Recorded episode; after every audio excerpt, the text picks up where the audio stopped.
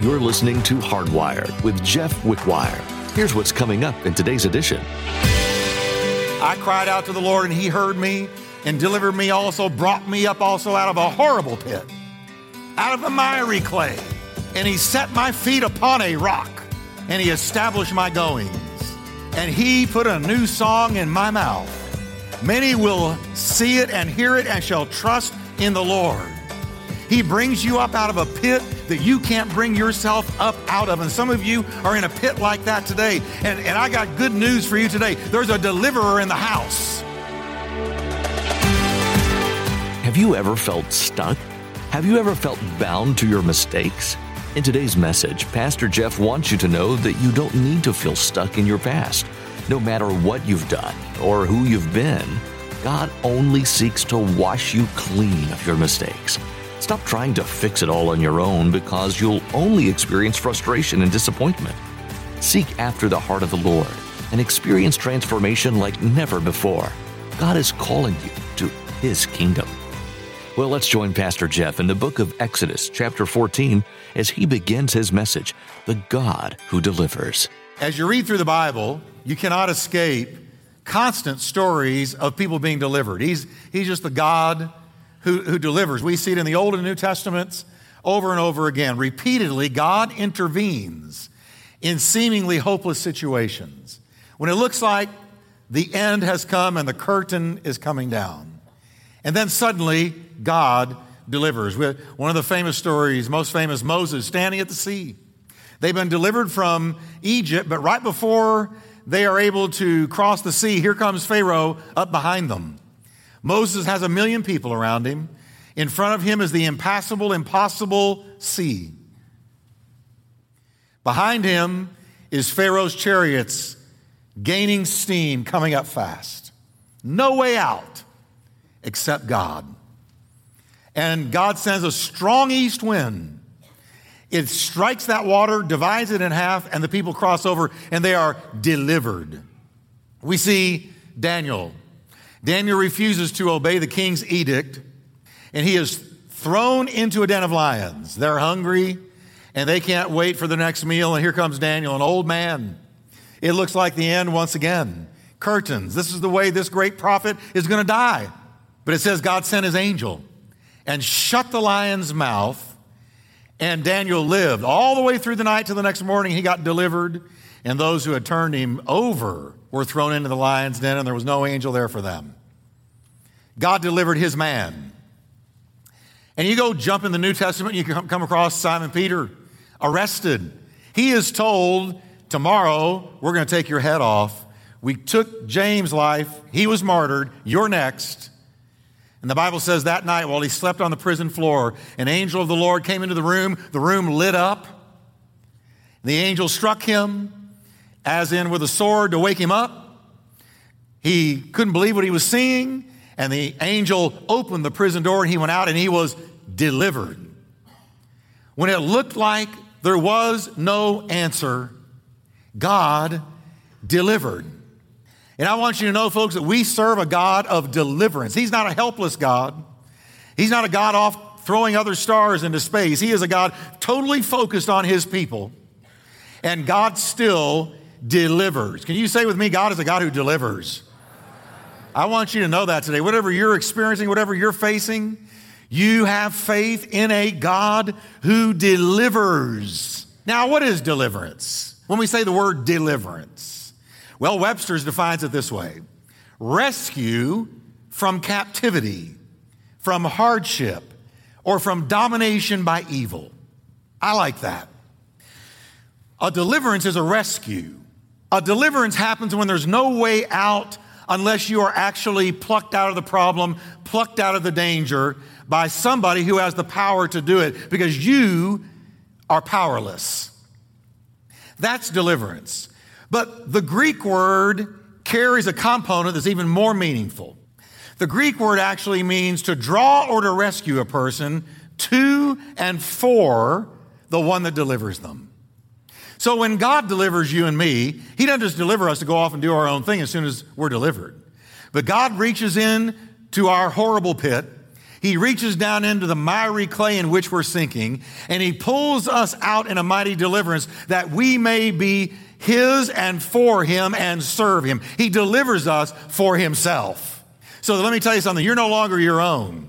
Let me tell you, dear Christian friend, when Jesus saved you, you were bought with a price and you are no longer your own. Now you are the Lord's. Take his yoke upon you and learn of him, for he is meek and lowly of heart, and you will find rest for your soul when you live for him. We have been called as Christians no longer to live for ourselves, but thank God one day, amazing grace, how sweet the sound. It saved a wretch like me. I once was lost, but now I'm found, was blind, but now I see. And why did he do it? He did it so that we would be for him. For him. Serving him. Even in the Lord's Prayer, when the Lord's Prayer ends, and Jesus said, Here's the way I want you to pray. Pray this way Lead me not into temptation but deliver us from evil. Of course, the Greek there is the evil one. Here's what it really means deliver me to yourself and deliver me for yourself. So we are His and He is ours, and His banner over us is love, and we have been called to live for Him and serve Him. And if that blesses you like it blesses me, give the Lord a hand of praise, because that's good news. Amen. Our God is a God of deliverance. David, you can't read the Psalms without encountering David bragging on the God of deliverance. Psalms 18, 2, David says, The Lord is my rock and he's my fortress and he is my deliverer. Not just a deliverer, but he makes it personal. He's my deliverer. And can I tell you today, he's your deliverer. In Psalms 40, verse 17, he says, But I am poor and needy, but the Lord thinks upon me. You, Lord, are my help and my deliverer. Psalms 34, verse 4 is one of my favorites. I memorized this one long ago. I sought the Lord, and he heard me and delivered me from all my fear. See, you can't seek the Lord without the Lord reaching down and delivering you. The closer you get to Jesus, the closer you get to your deliverance. So he said, I sought the Lord, and here's what he did for me. I sought the Lord, and he heard me. And when he heard me, look what he did. He took away from me all my fears. He delivered me from a spirit of fear. Because God did not give us a spirit of fear, but of love and power and a sound mind. Psalms 34, verse 6 This poor man cried out, and the Lord heard him and saved him out of all his troubles. The angel of the Lord encamps all around those who fear him and delivers them. When the prophet Isaiah prophesied about the coming Savior, he was given a vision of what the Savior's ministry would look like. And Isaiah, this mighty prophet, wrote it down. And it's actually Jesus speaking through him in the first person prophetic. Listen to what Jesus says through Isaiah The Spirit of the Lord is upon me because he has anointed me to do what? To preach the gospel to the poor, to heal the brokenhearted, to preach deliverance to the captives and recovering of sight to the blind, to set at liberty them that are bruised. So look at this. The ministry of Jesus was a ministry of deliverance. Has it ever occurred to you? This really hit me recently that in the Old Testament, you never see demons coming out of anybody. In the Old Testament, you never see deliverance ministry. But Jesus is led by the Spirit into the wilderness. There he fights the devil in the final ultimate showdown in the desert. And it says he was led of the Spirit into the wilderness, but he came out in the power of the Spirit. And immediately, demons begin to manifest in people and speak through people and, be, and they were bound by Jesus, cast out by Jesus. They were terrified of Jesus. They begged Jesus not to torment them. And so, with the arrival of Jesus, we see the arrival of a deliverance ministry, a ministry of deliverance from the power of evil. Folks, can I tell you that we are on the win win side? I've read the back of the book, and I'm going to tell you what it says. Satan doesn't win, men don't win, but Jesus Christ comes again on the stage of history and he wins. But my point is this when Jesus showed up, suddenly the devil had to come out from behind the bushes. The devil had to manifest himself. The devil was exposed and revealed and defeated by this mighty one who was anointed to deliver, to rescue. We serve a mighty Christ. He's not a weak Christ. He's not a Christ that we need to be ashamed of. But let me tell you something our world needs a delivering Christ. They don't need a wimpy, religious, milk toast Christ preached by a defeated church. They need a living, mighty, devil stomping Savior who can deliver. And our Lord has a ministry of deliverance. He delivers us from ourselves. Start right there. You know, you're your greatest problem. And, and so am I. How many times have I said, Lord, please help me to be delivered from me? And you know what God wants to do with you and me? Just crucify us. That's good. Just crucify us, and then we're, we're in better shape when we're crucified. Paul said, I am crucified with Christ. Nevertheless, I live, yet not I, but Christ lives within me. You do best when you're crucified. You're the one who gets you in all the trouble you're in anyway. If it wasn't for you, the devil would have nothing to work with.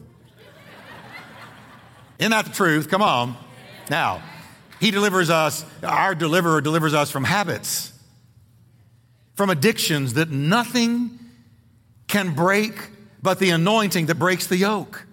The delivering power of Christ. Addictions, fear. He delivers from fear. He delivers from lust. He delivers from hate. He delivers from pride. He delivers from anything and everything that holds us bound, that Satan uses to chain us up and bind us and muzzle us and defeat us. God delivers us from. I cried out to the Lord and he heard me and delivered me also, brought me up also out of a horrible pit, out of the miry clay. And he set my feet upon a rock and he established my goings and he put a new song in my mouth. Many will see it and hear it and shall trust in the Lord. He brings you up out of a pit that you can't bring yourself up out of. And some of you are in a pit like that today. And, and I got good news for you today. There's a deliverer in the house. There's a deliverer in the house. If I didn't believe that, I would quit preaching today and go home and watch reruns of I Love Lucy till I died. but it is true. And Christ is now risen. And he is a mighty deliverer. And he breaks the devil's back. And he shattered his teeth on Calvary. And thank God we serve a victorious Savior who now himself holds the keys to death, hell, and the grave. He took them away from the devil. Now, in our text, Paul testifies to having been delivered from a horrific trial. He tells the truth about it. How bad was it? Well, he's good with words. Holy Spirit was good with words. Here's what he said We're hard. We were, this trial was so ferocious that we were pressed out of measure. This means that they were borne down, that they were weighed down by a great calamity. We don't know what it was. We can surmise as to what it was from the book of Acts, but we don't know for sure. Could have been many things, but suffice it to say, it, it pressed them out of measure. It's like a container that you keep filling it until it bursts because it can't handle anymore. He's saying, I, I couldn't handle anymore. He says, above strength. We ran out of strength. We got to the place where we couldn't bear anymore. Our strength was worn down and our strength was used up. We couldn't take another step. We were exhausted and expired. People say, well, God won't give you more than you can handle. Yes, He will. Well, Pastor Jeff, that's not scriptural because I've read the scriptures. You're reading it wrong. God often allows things that are more than we can handle. So we will learn to lean on the one who can handle what we cannot handle. So our natural strength runs out, and that's when His kicks in, and that's what we're about to see. But He most certainly will allow you to go through a trial that presses you out of measure and above your strength. And I'd be a liar if I told you otherwise, because I've gone through such. He said it got so bad we despaired even of life. We had the sentence of death, he says. The sentence of death. The word sentence there is synonymous with verdict. We had the, a verdict. It, it, it means that Paul felt as if he was in a courtroom and the judge had said, You're going to be executed. A sentence of death. He, he said, This trial felt like it was our homegoing. It felt like this was the end. We thought it was curtains. We thought we were going home. We thought this was the final hurrah. In his mind's eye, death was imminent. Now, notice, weighed down, without strength, can't take another step, feeling like we were dying, feeling like it was over. This describes the severity of the trial, and we think that we're having a trial in rush hour traffic. But you know what? There are people among us right now who are in a trial like this. Pressed down, weighed down, don't feel like you can take another step. You feel tired, you feel weary, you, you, you feel like this is it, and, and, and, and there may be a few here who, who feel like you're looking death in the face. And, and Paul has a word for you today. The Bible has a word for you today. Now, Paul is the one who, by the Spirit of God, wrote Romans 8.28. We all know Romans 8.28. We know that all things work together for good to those who love God. God, says Paul, takes every trial, even these severe ones like this, and, and, and God puts his hands around that trial and forces that trial, shapes that trial to work for our good. Because you're called of him. God never wastes a pain. He takes every trial, every test, every fiery oven, every deep valley, and he says, You will serve my purpose in their life. And the trial must submit. And Satan must submit to it. Now, the one that wrote that verse is in this severe trial now. Now, how did it work out for his good? How did God say, All right, I'm going to shape this where it works for Paul's good? I'm going to make it serve my purpose in his life? Well, it's easy to see. It's right here. Here's the first thing that happened God did deliver Paul. But here's how he delivered him. He delivered him first with a realization. He had an epiphany. He had, a, he, he had an idea. Something occurred to him in a fresh and a powerful way. Here's what it was. He said, I learned that we should not trust in ourselves. I learned that we should not trust in ourselves. Now, let me clarify this and balance it out. That doesn't mean that you're supposed to be walking around insecure with a bad case of tuckhead. You know what tuckhead is? These people that can't look you in the eye because they feel so terrible about themselves. That's not it. That's, that's of the devil. That's not of God. That's not what he's saying. You're not to walk around insecure. He's not saying you're, you're not supposed to have confidence. I'm confident in, in certain things as long as I know God's with me. It means that there are some things only God can do. Now, catch that. Paul said, I have learned in this trial that there are some things I cannot do. And one of them is I cannot deliver myself from something like this. This is going to have to be a God thing, or I'm not coming out. This is going to have to be a God thing, or I'm not going to recover. This is going to have to be a God thing, or I'm going to die. This is going to have to be a God thing, or this is it.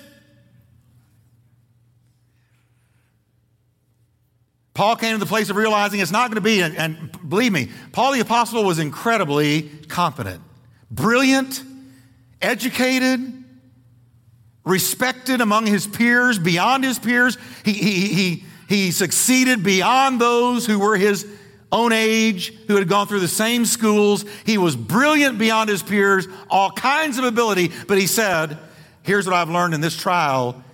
If I come out of this, it's not going to be my, by my brains, not by my natural strength, not my talents, not my wit. Nothing of me or by me can be used in this situation to deliver me. I'm learning in the middle of this trial not to lean on me, but to lean on Him. This great man's formidable self sufficiency melted away like candle wax in a hot sun in the presence of this great trial.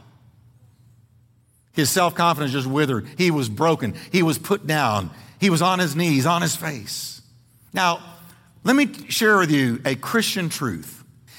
It is the work of the Holy Spirit from the moment you and I are saved to help you and me transition from self sufficiency to God's sufficiency. Now, I'm going to say that again because we, we don't really understand this, a lot of us in the church, because America, the American culture says it's all about you, and you're your own man, your own woman, self made man, self made woman, which is pure, unadulterated hogwash. Nobody is their own person. You're either serving Satan or you're serving Christ, says Scripture, not Jeff. So let me say it again. It's the work of the Holy Spirit. He comes into our lives as soon as we're saved, and, and, He begins to do many things. He deals with the idols in our life, He gets sin out of our life, He begins to develop the fruit of the Spirit in our life. And one of the things He begins to do with our faith is He transitions us from self sufficiency to God sufficiency, where more and more we lean on Him and less and less we lean on us. Now, before coming to Jesus Christ, we all learn to trust in ourselves. I left my home uh, at a pretty young age, and I learned to be very self sufficient and how and kind of street smart, how to get things that I needed and, and whatnot. And boy, did God pulverize that after I got saved. But I can tell you, we, we trust in many things. We trust in, in looks, in talent, in wit, in intelligence. We trust our own business ability. We place our trust in money or charm or popularity or a way with words. We lean on our natural strengths. We, we, we, we believe that we can get us out of anything that we got ourselves into. And then we come into a trial where there is no way out and we cannot fix it. And then we've got to do what Paul did.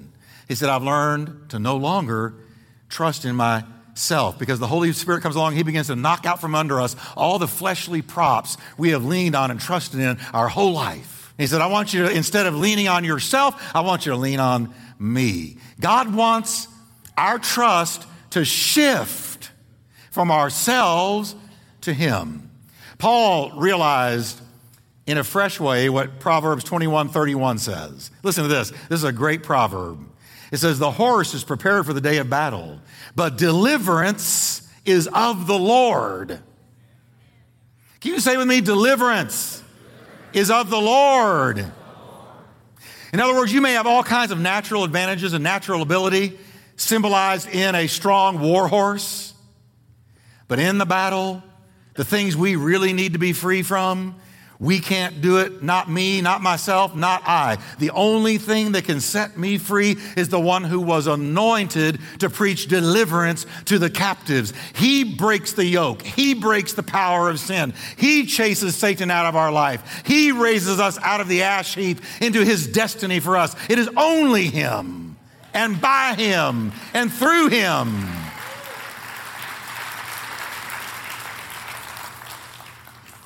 This realization about I'm not leaning on me, but I'm leaning on him, it's all through Paul's writings. Listen to this. My, Jesus said to him, My grace is sufficient for you, for my strength is made perfect in your ability. Did he say that? He said, In your weakness, when you are just like Paul described, beat down, can't take another step, weak, trembling, shaky. He says, That's when my strength, my power, my wisdom, my word comes to you. And I bring you up, and I bring you out of the horrible pit, and I bring you out of the miry clay, and I set your feet on a rock, and I make your going stable, and I give you a new song. Mm, I tell you, this moves me today. I feel like I'm about to jump up and grab that ceiling, but I can't. But I wish I could. When's the last time you felt rescued? We all go through difficult seasons of feeling completely out of control of our situations. But where do you turn when the going gets tough? In today's message, we learned from Pastor Jeff that the only place to turn is the feet of Jesus. No matter how dire your circumstances may seem, He is always by your side, just waiting to deliver you from your burdens. Let God's perfect grace wash over you and be saved. Being part of a local community of believers is vital for spiritual growth. If you're not already connected somewhere, We want to invite you to be part of our church family. Pastor Jeff and the rest of us here at Turning Point Church would love to meet you. We're in Fort Worth, Texas, so check us out. Go to hardwired.org and click on the tab TPC Family to find all the details. That's hardwired.org. Even when life is going well, we all feel the constant pressures of our daily lives. Whether we're getting lost in the motions or struggling to keep going, it's easy for life to be overwhelming. In his next message, Pastor Jeff wants you to know that God has a divine plan for your life. It doesn't matter what difficulties you're going through or the mistakes you've made in the past. God is always working everything for your good. Never forget the power of His perfect love. That's all the time we have for today. Thanks for tuning in for this edition of Hardwired with Jeff Wickwire. You can listen to more messages from this and other books of the Bible by visiting hardwired.org. Join us next time to continue our study in the series The God Who, right here on Hardwired.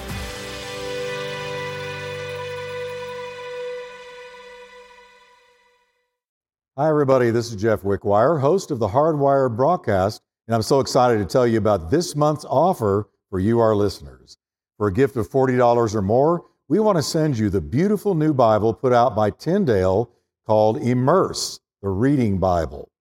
Our offer contains a beautiful, reads like butter New Testament featuring the New Living Translation.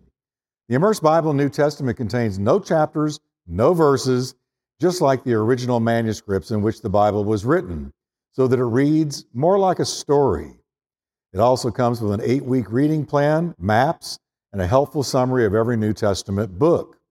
So if you want to try a really unique approach to your daily Bible reading, just go to hardwired.org and click Donate Now to give your gift of $40 or more. We'll send you the Immerse Bible immediately. And thanks once again for your support of Hardwired. Every dollar we receive will go toward reaching the world with God's Word.